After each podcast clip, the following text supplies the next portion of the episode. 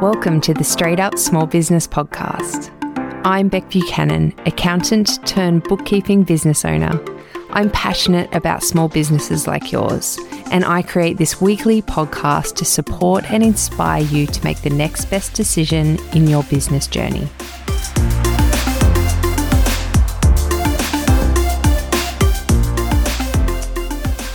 Hello and welcome to episode ninety-eight of the Straight Up Small Business Podcast.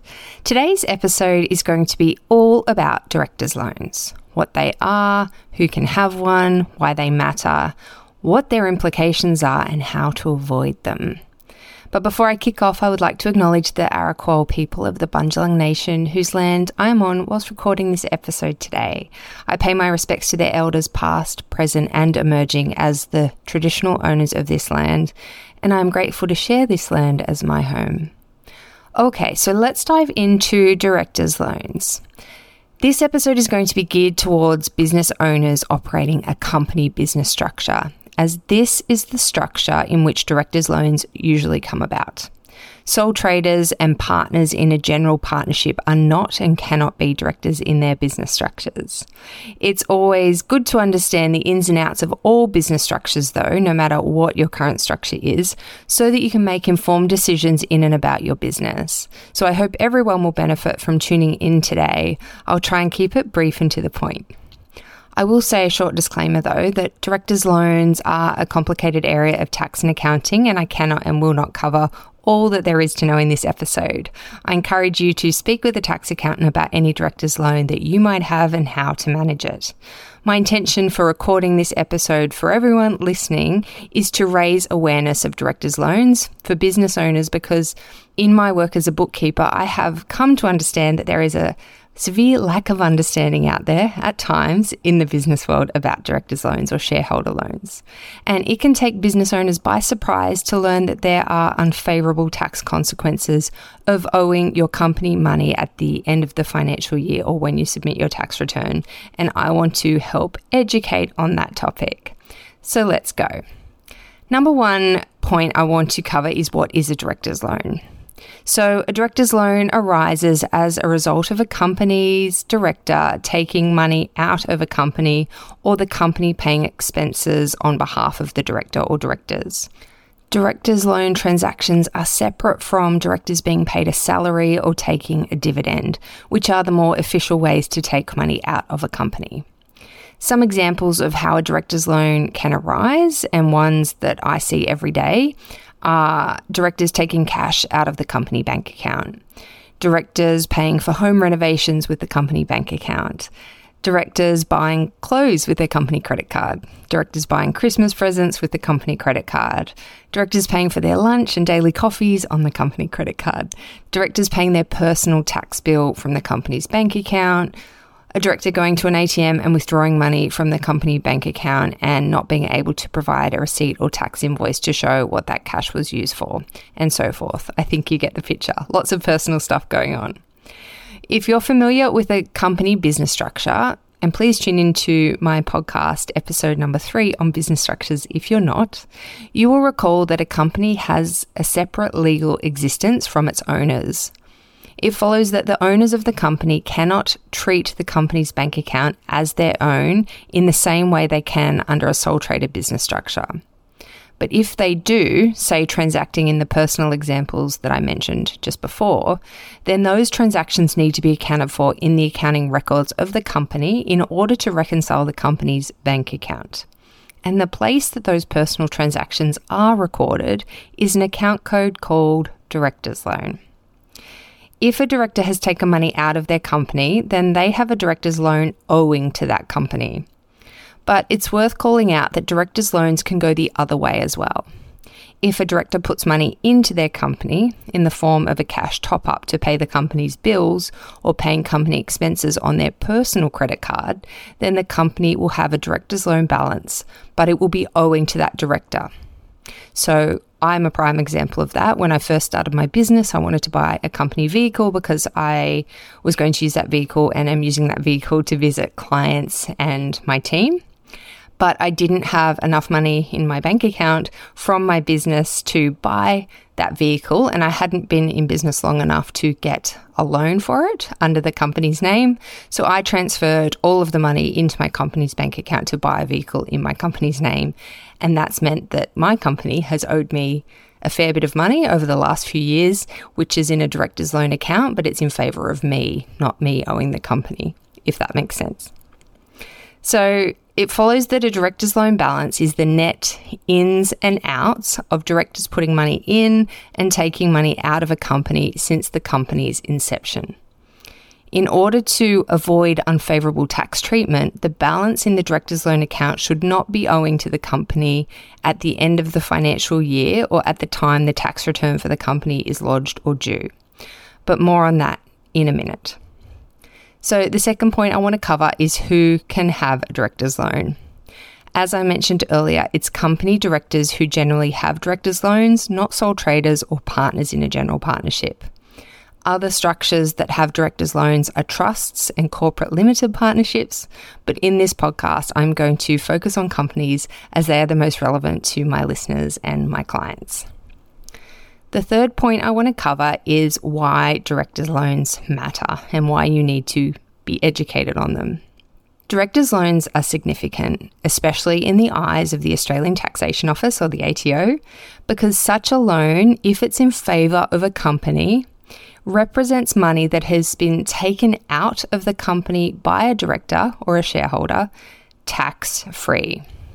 And as the A T O wants us to pay the right amount of tax every year, a director owing money to a company is going to attract special tax consequences, which I will explain shortly. But just to make sure this point is understood, think of these scenarios.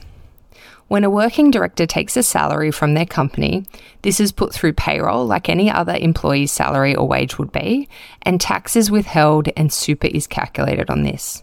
This is a perfectly legal way to take money out of a company, your company. Same with a bonus. If the director pays themselves a fifty thousand dollars bonus, for example, and puts it through payroll with tax and super on that bonus calculated, then this is a perfectly legal way to take money out of a company. If the company has made a profit and the director wants to distribute that profit to themselves and or to other shareholders and directors, then another way they can legally take money out of the company is via a normal dividend with a franking credit available. A franking credit being your share of tax paid by a company on the profits from which your dividends are paid. Now contrast this to a director withdrawing, say, ten thousand dollars from the company's bank account or using company money to buy themselves a new Prada handbag. These transactions are not through payroll and not paid as a normal dividend. And as you can see, no tax has been paid on those withdrawals that I've just exampled. And as you can imagine, I'm sure the A T O are not going to let you get away with that. Which leads me to my fourth point, which is what are the implications of having a director's loan? In order to ensure that tax is paid on all money taken out of a company, Division seven A of the Income Tax Assessment Act nineteen thirty-six came into existence. Now, I don't want to lose you here with going too much on about tax law, so I'll try and keep it simple, but know this. What's known as Division seven A works to ensure that payments or other benefits provided by a private company to a shareholder or their associate, which includes a director or their spouse or their child or relative, can be treated as a deemed dividend for income tax purposes. And it's just worth me calling out here because I've been throwing about the terms shareholder and director. I want to just let you know that not all directors are shareholders of a company. So it follows that a loan caught by Division seven A might be called a director's loan or a shareholder's loan, depending on the situation. But in the case of the small business owners that are my clients or the listeners of this podcast, directors are usually or often shareholders as well. And non-director shareholders probably don't have access to the purse strings of a company in order to take money from it. So director's loan as a title is what's most common in the small business world in the context of Division seven A that I see in my clients and from the listeners of this podcast. So just something I want to call out. Okay, so moving back to Division seven A, a Division seven A deemed dividend is generally unfranked. Now, unfranked dividends do not have a franking credit attached like a normal dividend, and this means that the whole amount of the dividend is taxed in the hands of the shareholder or the director without an accompanying tax credit. Now, the most effective way to distribute profits to shareholders is to pay the amount in the form of a normal dividend with a franking credit if available, and for the shareholder to report it as such in their assessable income with or without the franking credit. So in short, Division seven A deemed dividends are less tax effective for directors than normal dividends, and they're less tax effective because they are unfranked. Which brings me to my last point, how to avoid a director's loan Division seven A dividend. Division seven A dividends usually arise as a consequence of not keeping private expenses separate from company expenses, and or simply not understanding the rules of the business structure that you're running. If you're running a company business structure, the company money is not yours, it's the company's. And to avoid being in an unfavourable director's loan situation, here's some tips. Don't pay for private expenses from a company account. Keep proper records for your company that record and explain all transactions. And listen to my episode from last week, which is all about this topic. If you do lend money to shareholders or their associates, make sure it's on the basis of a written agreement with terms to ensure it's treated as an official and complying loan and not of the Division seven A dividend variety. Or if you have taken money from the company, make sure you pay this loan back by the time the company's tax return is lodged or due for lodgement, whichever is earlier, and then you won't be in a director's loan deemed dividend situation. That brings me to the end of this episode. I hope you now have a good understanding of director's loans, how they arise, how they are taxed, and how to avoid them.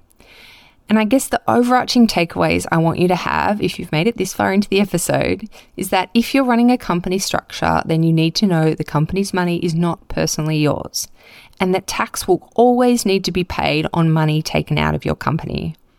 And the most tax-effective way for you to take money out of your company is via wages, or a bonus, or a normal dividend. So next time you go to spend your company's money on something personal, perhaps think again.